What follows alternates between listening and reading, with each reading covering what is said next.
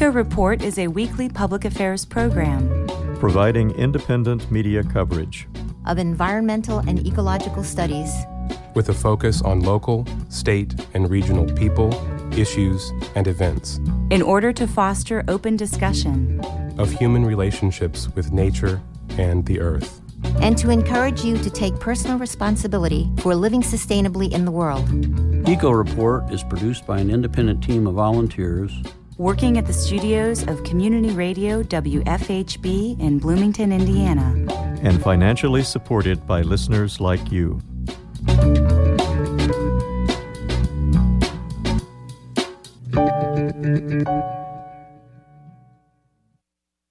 Eco Report for WFHB. I'm Glenn Leitner. And I'm Linda Leitner. Community groups in and around Dale and Spencer County, Indiana, north of Lincoln State Park, are appealing an air quality permit issued by the Indiana Department of Environmental Management. The permit was issued to Riverview Energy Corporation for its proposed construction of a coal to diesel refinery in southern Indiana. The proposed refinery, which would be the first of its kind ever built in the U.S., would emit millions of tons of air pollution in the county. The proposed refinery transforms coal into liquid fuels like diesel and naphtha through a process called hydrocracking. The process would require crushing over 2 million tons of coal every year and mixing it with toxic additives. If built, the refinery would emit large amounts of hazardous air pollution. This would include significant amounts of particulate matter and other pollutants that contribute to lung damage and asthma. The refinery also would emit over 2 million tons of greenhouse gases every year. Several years ago, a Sierra Club report identified the Rockport, Indiana coal fired power plant as the sixth largest carbon polluter in the nation. The report cited EPA statistics, which estimate the coal plant produced some 5.8 million pounds of air and water pollution in 2013. Members of the community, which lies east of Evansville, spent years on a campaign to close the plant. Indiana Michigan Power, the operator of the Rockport plant, recently announced that it will retire Unit 1 of the plant in 2028. Ending pollution from the Rockport Coal Plant's Unit 1 will be equivalent to taking almost 2 million cars off the road each year in terms of greenhouse gas emissions. There is promising science about bats that may alleviate the deadly white nose syndrome. Researchers from Virginia Tech and UC Santa Cruz conducted a field trial on the effect of probiotic bacteria on white nose syndrome in bat populations. They found that probiotics reduce the negative effect of white nose syndrome on bats about five-fold. These findings were published recently in scientific reports. White nose syndrome is rendering some bat species functionally extinct. Since 2006, populations of the little brown bat, the northern long eared bat, the Indiana bat, and the tricolored bat have declined by 70 to 99 percent across 44 states. This research could help protect bat populations from white nose syndrome in the future. The disease is caused by the fungus Pseudogymnoascus destructans, which colonize on the bat's skin. The fungus irritates the bat during hibernation, causing the bat to use its stored calories, and it dies of starvation. An oil rig in the Gulf of Mexico has been leaking oil for 15 years. The rig's owner, Taylor Energy, claims that three or four gallons per day have been leaking since 2004. That's when Hurricane Ivan sank the oil platform 12 miles off the coast of Louisiana. A new study by the National Oceanic and Atmospheric Administration and Florida State University estimates that the rig is leaking 4,500 gallons per day. In 2004, the oil rig pipes ruptured and have been releasing oil into the Gulf ever since. This spilled oil is devastating to marine wildlife in the Gulf. Sea otters experience hypothermia when oil coats their fur and interferes with their fur's natural function of keeping them warm. Marine mammals can sustain damage to their internal organs when they lick oil off their fur. Spill oil also causes respiratory problems in whales and dolphins and disturbs organ function in sea turtles. Now there are more free flowing rivers in the USA. In 2018, 82 dams were removed across the country. The tally includes obsolete dams in 18 states. California topped the list, removing 35 dams. Removing dams helps restore native fish habitat. Dam removal also improves the ecological health of land around streams. Southern western states also developed new management plans for the Colorado River and its tributaries. The Colorado River Basin runs from Wyoming southwest through the Grand Canyon, then on to Yuma, Arizona. The Colorado River has long been overapportioned. This means that the river doesn't have enough water for those who have rights to it. With climate models pointing to a drier future, states around the Colorado River have agreed that farmers, cities, and other water users need to voluntarily cut back their water usage to reduce the risk of drought. For WFHB, I'm Linda Leitner. And I'm Glenn Leitner. Support for Eco Report comes from Blooming Foods Market and Deli, Bloomington's locally grown co op grocery since 1976, offering products with a focus on local, fair trade, natural, and organic with support for farmers, producers, agencies, and artisans. Blooming Foods Market and Deli on East 3rd Street near College Mall, West 6th Street near the Courthouse Square, and Shreve Hall on the Ivy Tech campus. Now it's time for the secret life of fungi. The former Russian space station Mir reportedly smelled like rotten apples, and globs of mold floated in the electrical panels. For over a decade before the station was decommissioned, fungi flourished on the Mir, demonstrating its resilience in space. In fact, the fungi kingdom has been in space since the beginning. I'm Kalynn Huffman Brower, and I'll explore the past, present, and future of mushrooms in space in this segment of The Secret Life of Fungi. Cosmonauts and their international colleagues using the low orbit research lab were plagued with fungi that came into the Mir space station naturally on the space explorer's skin. The fungi had no hostile intent. It was simply doing its organic recycler job, eating dead skin as the cosmonauts naturally shed it. On Earth, with gravity slowing spore distribution, this is the kind of tiny microbe that human hosts would never notice. But over time, in the confines of the space station, a whole variety of dead skin decomposers started to etch into unlikely surfaces all over the Mir, even on the quartz glass of ferry viewports. The fungi spread out, networking with its mycelium, naturally seeking connection. In many ways, fungi are particularly resilient space travelers, even outside human transport. Spores can withstand harsh conditions like outer space, remaining dormant for extremely long periods of time. Extreme cold? No problem. Cosmic radiation? Fungi can handle it.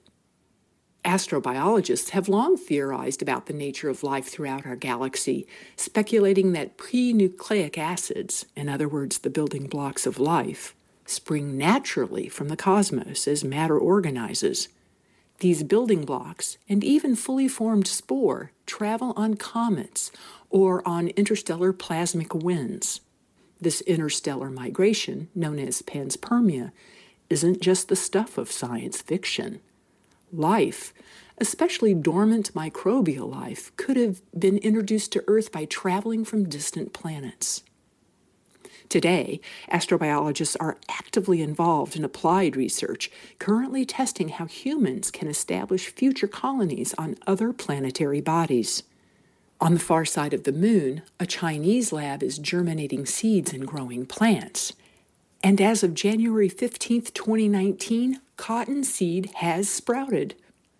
The unmanned lab also holds fly eggs and yeast, a type of fungi, both of which will need oxygen to survive. The Chinese are testing the photosynthesis and oxygen generating capabilities of the plants germinated on the moon. At the same time, NASA has a rover on Mars and plans a human outpost on the red planet by the 2030s. NASA scientists are also evaluating the role of the fungi kingdom in space exploration. No doubt there will be room for mushrooms in space. Space travelers can grow mushrooms for nutrient rich food. For long term colonies, fungi will serve as essential soil builders for other food crops. Also, as cosmonauts learned on the space station Mir, fungi will travel with the colonists' microbiomes on their skin and in their guts. The fungi kingdom is an inextricable part of human ecosystems. I'm Kalynn Huffman Brower with The Secret Life of Fungi, here for you on Eco Report.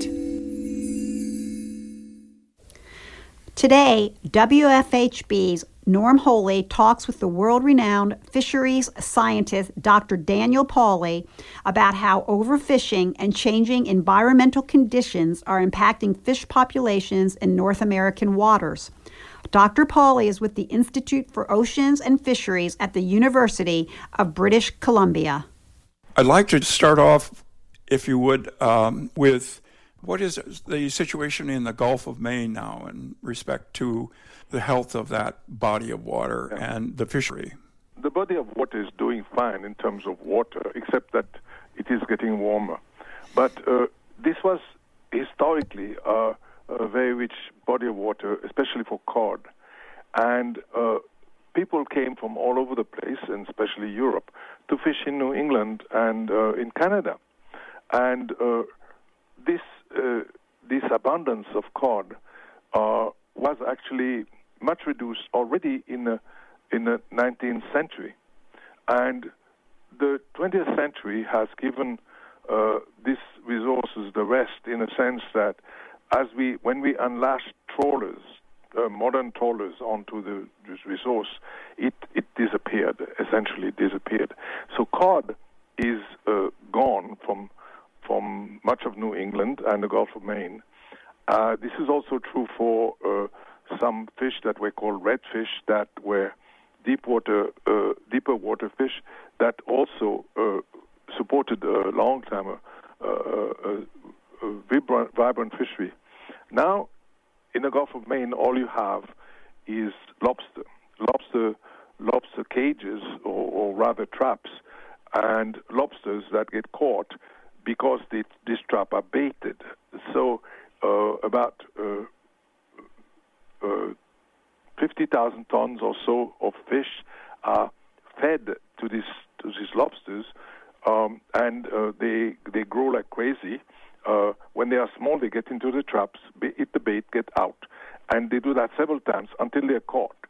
And in a sense, in a, the Gulf of Maine has become a nursery ground for for semi-farmed uh, lobsters.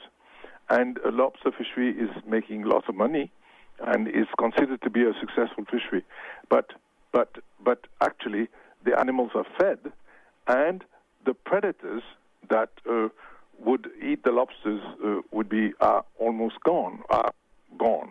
Uh, the the uh, the cod like to eat lobsters, so the the situation is very unnatural, and uh, it it is moreover threatened now by global warming, and the warming of the water of the Gulf of Maine means that uh, basically in the next years or in the next decade, the this bonanza will be over, and Canada will be profiting for a decade or perhaps or so uh, a lobster boom because Canada also saw its its cod disappear and uh, or either it overfished its cod, and uh, it will have a, a, a crab a lobster bonanza, and it will also disappear because because this uh, global warming and the movement that it forces on the on lobsters and other animals to go toward the pole to to move toward higher latitudes is not going to cease, is not going to stop,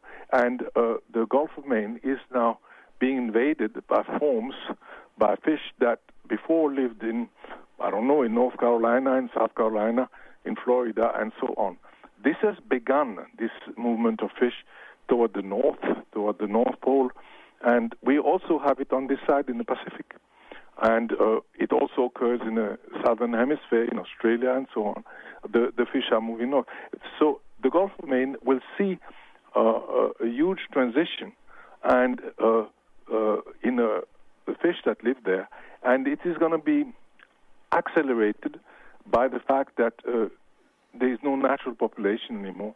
Uh, there is only this huge population of cra- of lobsters that are there, maintained artificially by by being fed with bait. I'm curious now, what will happen to the uh, lobster uh, fishery in uh, the Bay of Fundy? Uh, it will boom for a while, as as it does in uh, in in in the Gulf of Maine, and then it will go down the tuba as well one decade or so. Will the uh, lobsters move up to the Grand Bank? Yep. Basically, if it's not too deep, they will move wherever the temperature is right. Because uh, uh, uh animals that breathe water, like fish and lobsters and so on, they they have to be in the temperature that is right for them, and uh, the Gulf of Maine is getting too warm for them, and so at the edge of the of the of the distribution, it's it's too warm. They get sick. They don't grow well, so they move north, or rather, they don't move, but uh, the one that are in the north reproduce better, and so you have a, a gradual movement of the population toward the north. I'm curious um, about the the Grand Bank. So in I, I think it was 1992, they uh, ended the cod fishery on the on the Grand Banks, and they expected initially that the cod fishery would recover in a few years. Yeah, I, I, know what you're going to say, uh, but it, it is actually. I was talking with a student of mine just a, a few a few hours ago. Actually, the in 92, the fishery was closed because the abundance of the cod had declined to extremely low levels, about 1% or less of its original uh, amount or its original abundance. But the fishery continued at very low level. Uh, the catch was very small, but since the population was also very small, the what is called the exploitation rate, uh, it is really the catch uh, relative to the abundance, actually was not reduced much. So the, the, the reason why the cod didn't recover really is because it continued to be fished. I, and that is, most people don't know that. Because the catches uh, after 92, uh, industrial fishery was, industrial fishing was forbidden, and so they, there were no more industrial catch. But the, the Newfoundlanders were permitted to fish for their home consumption the, the, the recreational fishery continued and so on, and there was some illegal fishing. Combine this, uh, and they were uh, young cod were caught as bycatch of the shrimp fishery, which then developed. For all these reasons, the pressure on the much reduced stock of cod continued to be high. And it is very surprising to people to hear that and know that. But actually, it's no wonder that it, they didn't recover uh, because they were they continued to be exploited after 92, after the fishery was closed. Now, was there actually a, a regime change? Uh, no, there wasn't. They, the, the stock was fished like crazy. Obviously, there was a regime change in the head of the managers who had goofed up. And in fact, the, the Department of Fisheries and Ocean entertained four scientists to actually research the warming or the cooling of the water or, or the seals. You cannot imagine how, how much pressure there was to find other things. And the one leading scientist, Ram Myers, who is now passed away, he continued to write, this was overfishing, this was overfishing, this was overfishing. And he had to leave the DFO and join uh, a, a, university uh, in Halifax because the pressure was this is not us. This is not the fault of the fishery. This is not the fault of management. Actually, it was. The, the fishing pressure was so enormous that the stock had to collapse. So, how important would it be to have conservation areas, that is, no fishing areas, in the Arctic Ocean? Well, the Arctic Ocean right now is such an area because the the countries of the Arctic Council have decided that the Arctic should not be open to industrial fishing. We will see in the next uh, years or decade whether the Arctic Council can stop themselves from from exploiting the the resource of the Arctic, and if they can stop other players from coming there. Uh, China and uh, Korea, for example, South Korea, will want to fish there. They're not member of the Arctic Council, but the temptation will be big because even though the Arctic waters are unproductive, there will be an accumulation of fish that, like an old growth forest, and uh, you can make lots of money in in exploiting that. Uh, this is not sustainable, but uh, then fisheries are usually not, and uh, they would make lots of money growing rapidly a fishery that would last only a decade or so. Uh, that is contrary to the situation in Alaska, by the way, where the fishery is very well managed by the by NOAA, by uh, by the fisheries agency. That was world renowned fisheries scientist Dr. Daniel Pauly speaking to WFHB's Norm Holy. We will hear part two of their conversation next week as they continue to discuss the impact of changing environmental conditions on salmon and other fish in North American waters.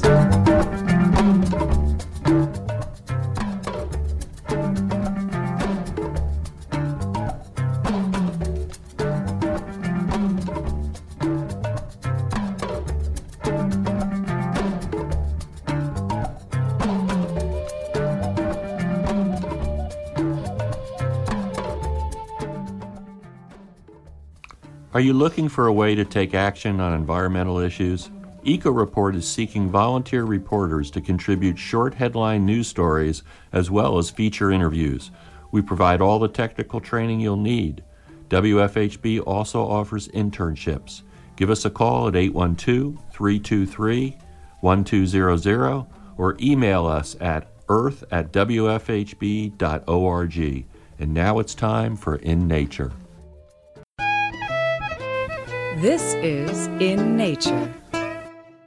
This is Julianna Dailey, and today I'm going to talk to you about a swamp rabbit. Is it a killer rabbit? Nope, not a chance. The solitary swamp rabbit is anything but predatory.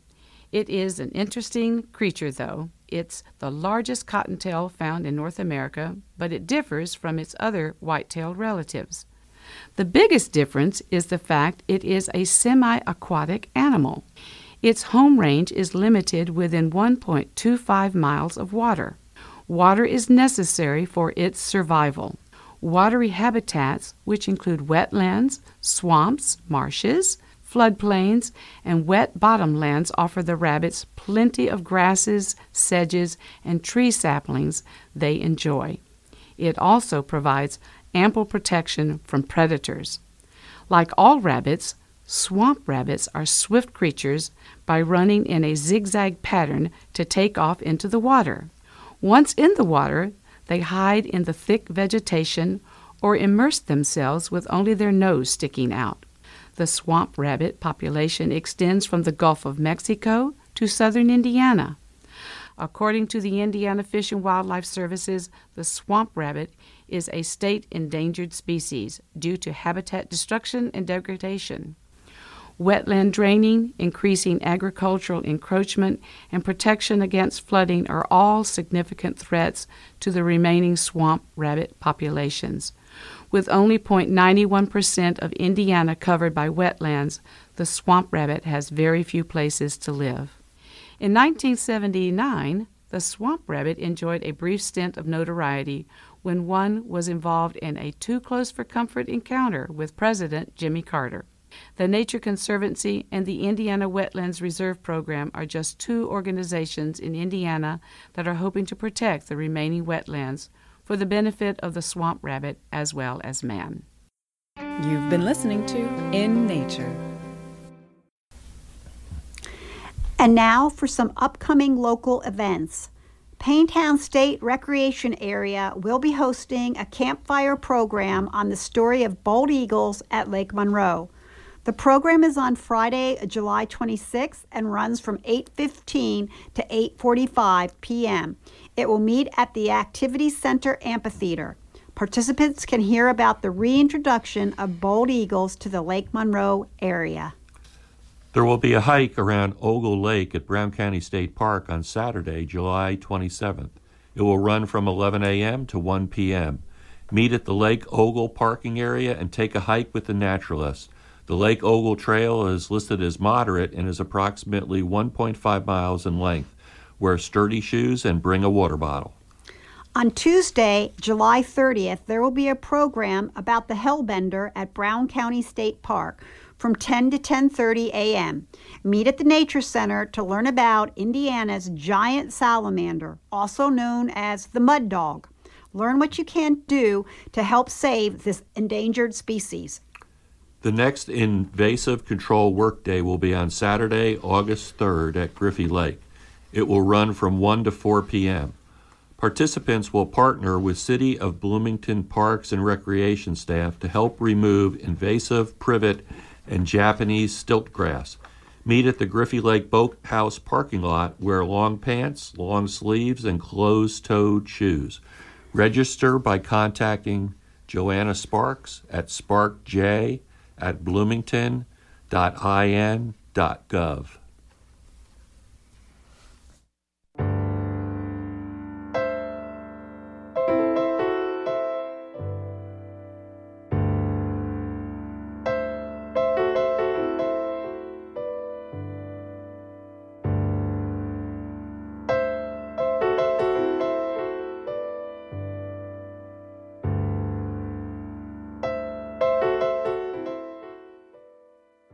And that wraps up our show for this week. Eco Report is brought to you in part by MPI Solar, a Bloomington business specializing in solar hot water, solar electricity, and solar hot air systems. MPI Solar designs and installs solar power generation systems that encourage independence and individual responsibility. Found locally at 812 334 4003 and on the web at mpisolarenergy.com. This week's headlines were written by Norm Holy, Linda Green, and Kalynn Huffman Brower. Today's feature was produced by Norm Holy and edited by Sarah Vaughn. Kalynn Huffman Brower produced The Secret Life of Fungi. Julianna Dailey wrote our In Nature segment and compiled our events calendar.